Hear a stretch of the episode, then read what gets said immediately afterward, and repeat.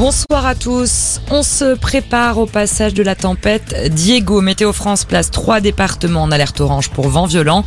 La Charente-Maritime, les Deux-Sèvres et la Vienne. L'épisode doit débuter demain en début d'après-midi avec des rafales de l'ordre de 80 à 110 km heure. Dans l'actualité également, l'enquête se poursuit dans l'affaire du rappel des produits Kinder.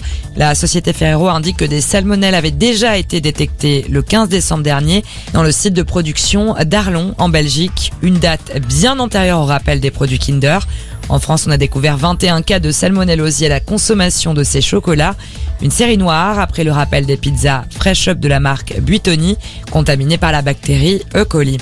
Ce drame à Villeurbanne, une adolescente de 12 ans a été tuée à coups de couteau hier soir. Le principal suspect recherché par la police a finalement été retrouvé mort ce matin.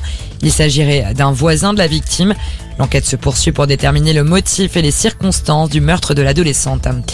Un tweet qui ne passe pas, la France a convoqué cet après-midi l'ambassadeur de Russie après sa communication sur les exactions à Boutcha. Un tweet depuis retiré sur lequel on pouvait voir une photographie de plusieurs journalistes présents à Boutcha avec ce commentaire plateau de tournage. Moscou dément catégoriquement être à l'origine des crimes dans la ville ukrainienne et parle de falsification des images. Et pendant ce temps-là, sur le front, l'offensive russe ne faiblit pas, en particulier dans l'Est. Les autorités estiment que c'est la dernière chance pour les civils d'évacuer la zone prise en tenaille par l'armée russe. Le Donbass est désormais la cible prioritaire du Kremlin. Les évacuations se déroulent en l'absence de tout cessez-le-feu.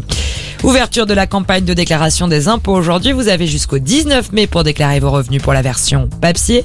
En ligne, la date limite, c'est entre le 24 mai et le 8 juin. Quelques nouveautés cette année. Le barème kilométrique est revalorisé de 10% ou encore vous pouvez déclarer vos frais de télétravail. Merci d'être avec nous. Belle fin d'après-midi à tous.